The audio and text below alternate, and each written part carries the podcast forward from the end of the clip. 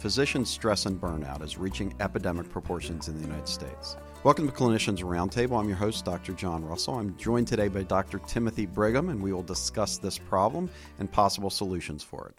Doctor Brigham, welcome to the show. Thank you. I'm very glad to be here with you. So what is your background? My background, it depends on how far back you want to go. My background educationally is I started off as an English major, with a, then actually went to, and got a Master of Divinity at a seminary and a Master's of Counseling and Human Relations and my P H D in Psychological Studies and Education from Temple University. But my background experientially is I was for three years a behavioral scientist in the Department of Family Medicine at Temple University, and then for nineteen years a senior associate dean at Jefferson Medical College in Philadelphia, where my first job was actually running stress management groups for all interns and all specialties. Currently, I'm at the A C G M E as the Senior Vice President for Education and Chief of Staff. So you've been working on physician stress now, say, about twenty-five years. Is that more or less? Yeah, it, it actually comes out to closer to thirty, I think. When you put together the nineteen years at Jefferson and the nine years I've been here, it's about twenty-eight years, yeah. So thirty years ago, I don't think that this topic had as much play as it does right now. Or do you, would you agree on this? It's, it seems to be a much more timely, much more problematic problem. Yeah, it, it did not. And it was just an amazing serendipitous event that the chairs at Jefferson all got together and really read the literature that nobody else was reading and said, we could have a potential problem with interns and their stress levels. So we need somebody to do this. And from there, I actually was one of the first people at an international A M A conference on physician health to give a talk on resident stress. And we didn't use the term burnout then, but it was resident stress and anxiety, et cetera. Jefferson was at the forefront of that. And over time, it was difficult to sustain that in the literature because people just weren't writing about it. So how big a problem is it right now in American medicine? It's a really big problem. I'll artificially divide two groups of people. One are the residents and fellows, the physicians in training, and the second one is practicing physicians. I mean, we are north of fifty percent of practicing physicians having symptoms of acute burnout. And burnout is a workplace-related disease. If we were doing anything else, if more than fifty percent of physicians had the flu based on their work in the hospital or their ambulatory setting or wherever they were, we'd be on that like lint on a dark suit. We're just belatedly coming to the realization we have a real problem in American medicine with the rate of burnout. The rate of burnout is north of fifty percent, like I said, when you're talking about in the low twenties or something like that for the average American working in wherever they're working. For the residents, we have a lot of evidence that when we get the medical students and residents in their situations, either in medical school or their residency, at orientation, they're psychologically healthier than their age-appropriate college-educated peers. They quickly become more burned out, more depressed, less compassionate, less empathetic, more stressed, et cetera. There is a common thread, but there's more danger right now in the practicing physician arena. So what do you think is the reason behind, if fifty percent of the practicing physicians are feeling stress or burnout, what do you think are some of the contributing causes to that? The major problems are threefold. One is what it takes just to be a physician. Physicians deal with death, dying, disease, sickness on a daily basis, and most people really try to shy away from those things in their daily life. And physicians are doing something entirely meaningful with people, but it is harder than what most people want to do. The second piece is what we have put into the work environment that takes some of the joy and meaning away from work. One of those is the increased regulatory pressure that everybody is giving people. The next one is all of the issues related to billing, regulations, the electronic health record, which has such high potential to keep patients safer and to increase the quality of their experience. But the way it's been implemented, it just takes time. Right now, the estimate is that physicians are spending two hours of administrative time for every hour that they spend with a patient. When my father was a physician, and he was, the administrative time was probably about fifteen minutes for every hour with a patient. And then the third piece, I think we've touched on on the second piece. If you believe Daniel Pink, that there are really three things that intrinsically motivate somebody in his book Drive, that intrinsically motivate people to do what they do. One is autonomy. The next one is development of mastery. And the third is connection to meaning or purpose. What physicians are experiencing right now is a decrease in their autonomy, not as much of a celebration of their developing mastery, and their disconnect from meaning. And the meaning that most physicians that I've talked to attribute to their being a physician is time with patients, in depth, to spend time with them, to really take a journey with them through their sickness and either bring them to health or journey with them and shepherd them through whatever they're going through. So this is being reflected in physician suicide rates, correct? Yeah. The estimate is that about roughly four hundred physicians a year take their own lives, die by suicide. To put that in perspective, there's two ways. That's roughly one a year, one a day for a year. Or to think about it differently, that's about three and a half average-sized medical school classes that are graduating medical students to become physicians just to take the place of the physicians who took their life by suicide. It's a big problem. It is probably less of a problem in residency programs. However, the death of one trainee has an impact on everybody else that's left. Residency programs are different than most other work environments. In any work environment, it's difficult if a colleague takes their own life. But residency programs develop more than just a workplace environment, more than a community. They're like families, and they're families of healers. So it's a devastating impact if a family member dies by suicide, but it's an even more devastating effect when you're a healer and you give yourself messages like, I should have seen that. Why didn't I see that? So even though the suicide rate for residents is probably less than that of practicing physicians, it has a devastating effect that goes way beyond the event and has an effect for years and years and years in the residency programs. So, Tim, what are some of the overall solutions we need to start applying to American medicine? Right now, we understand pretty acutely what the issues are. You know, that fifty or more percent of physicians are burned out, that over twenty percent are depressed, that there's a high level of stress. What we don't have as good a handle on is what are the solutions, and that's the next phase of what we're doing. The A C G M E, the Accreditation Council for Graduate Medical Education, what we're trying to do with the A C G M E is to bring people together to find the solutions that you asked me about.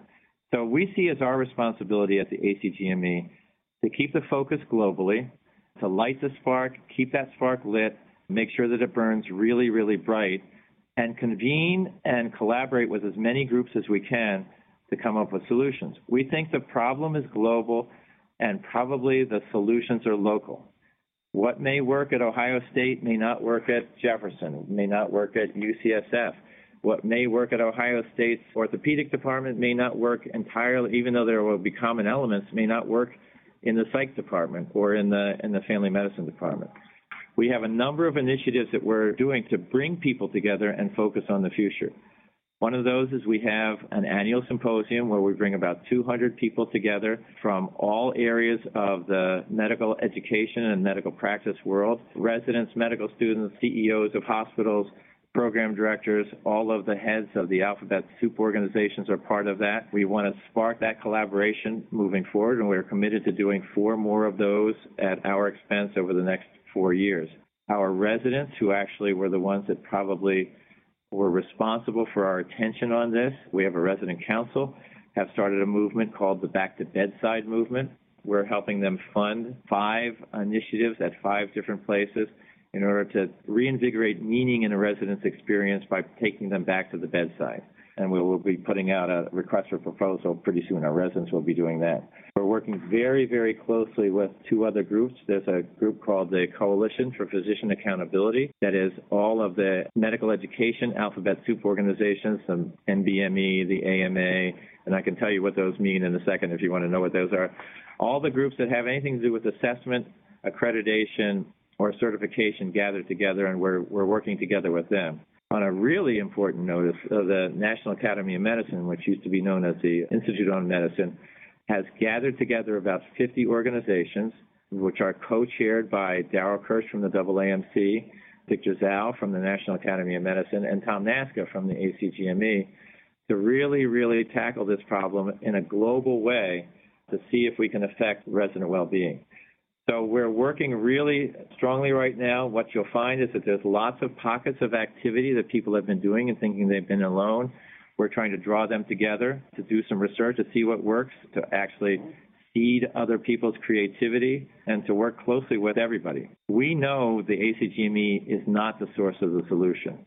We think the genius is out in the community, like at Abington, where you are. What we want to do is help you develop that. help you come to the conclusions, help you with good research, with collaboration with other people, and convening with the A C G M E. If you're just tuning in, my name is Doctor John Russell. This is Clinicians Roundtable. We're speaking with Doctor Timothy Brigham on physician stress and burnout. I think one of the issues, and you and I as educators, I think it's it's very easy for us to dedicate part of our time to work with our young people on, on their issues. Do you have any thoughts for that doctor, that nurse practitioner who's listening right now, who's part of that fifty percent who feels very stressed, very joyless in their job? What are some things that that individual clinician could do tomorrow to maybe kind of regain some of that joy in their work? There's a couple of answers to that, and and I'm glad that you brought up all your listeners, because what we do see that this is not a physician phenomenon. This is a physician of providers in the what we call the clinical environment or the clinical learning environment. There's two components to anything related to burnout and stress, and that's what the individual brings to the equation and what the environment brings to the equation. Individually, we can help people develop resilience in lots of different ways, uh, by taking care of themselves in lots of different ways, getting enough exercise, of course, and practicing things that would elicit a relaxation response, meditation, prayer, gardening. I mean, you can do it in lots of different ways. Taking care of yourself, connecting with people. There really are three C's that we can use on the individual level. That's control, connection, and commitment. First one is, is control the things that you can control, and let go of the things you can't. We usually spend time doing the opposite, trying to control the one things we can't and not controlling the things that we can. The second is connection with people. Don't isolate yourself. Connect, connect, connect, connect. What our residents, when they did a, a three-hour group project on what would be the most important thing a residency program could do for them in terms of increasing their well-being, the number one thing that they said is having somebody, a faculty member, a fellow resident, or whatever, put their hand on their shoulder and ask, how are you doing, and really want to know the answer. So being there for other people, one of the things that, John, I think you'll agree, is that most physicians have one personality characteristic that differentiates them from the rest of the world, that they think they're the only person in the room that's a true fraud. They have levels of self-doubt that exceed that of the general population. Being able to be a little bit vulnerable uh, with other people and not putting on that Superman sort of, or Superwoman or Wonder Woman sort of veneer actually can help you make it through a day, help you make it through a week, help you make it through a rotation, help you make it through a difficult patient. The other piece is continuing to commit to the meaning that brought you there in the first place and reminding yourself of why you're there. Viktor Frankl wrote a great book called Man's Search for Meaning. Viktor Frankl was a Viennese psychiatrist who was uh, imprisoned in a concentration camp in World War Two. He spent most of his time there trying to figure out what it was that helped some people survive and some people didn't have, and found out that it was a connection to meaning or hope for the future that really was the thing that helped survival the most. So you can have a very unsatisfactory existence if you keep in touch with meaning. And what means something most to most physicians I talk to is that engagement with the patient, is that engagement with the person who's in front of you, who you're going to help journey through their journey. On the other side, what the residents and faculty members and practicing physicians and nurse practitioners and pharmacists, et cetera, can do is work actively in the environment to change what's happening in the environment. Being a physician, being a nurse, being a pharmacist in a high-stakes environment has a lot of inherent stress in it. What we don't want to do is we don't want to add to that artificially. If the group can get together and work together to begin to say, how can we change this environment where there isn't the same stigma attached to when somebody admits that they're vulnerable? When we do cover for each other when we're in times of distress, and we do it gladly, and we know that that person may not pay me back, but sooner or later the environment's set up so much that it focuses on all of our well-being. So the creation of that environment and being engaged in that creation and not looking at it as something that's happening to you, but really engaging is an important, important thing. I think one of the things that's important in my practice and my residency program is the concept of one plus one. At the end of the day, can you think of one person you helped and one thing you learned? Yeah. And that's not a bad way to live your life. At the end of every day, you you helped one person and you learned one thing, that's not a bad way to, to get in your car to head home. I think that's beautiful. At the end of every day, every person that you interact with, all your physicians, whether they're residents, medical students, whether they're nurses, social workers, pharmacists, or practicing physicians, can look back and say, no matter how satisfactory the day was, I helped a person. I helped people. I helped people move forward. I think one of the more moving examples of that that I ever heard was I was at Lancaster General Hospital one time, and Nick Servanas, who was one of the deans of family medicine in the nation, heard myself and a group of family physicians who were just playing the why me card, woe is me, woe is me, talking about the death of a patient, and Nick coming in and talking about how meaningful it is to shepherd a patient through their own death experience. Not only meaningful to the patient, how meaningful it was to him. And every one of us was weeping at the end of that story. But you as a physician, you as a nurse, you as a social worker, you as a pharmacist, interact with people at the most acute meaning levels of their lives. We're all writing a book with our lives. And in my book, I'm the hero. In your book, you're the hero. And we reluctantly, if ever, turn the pen over to somebody.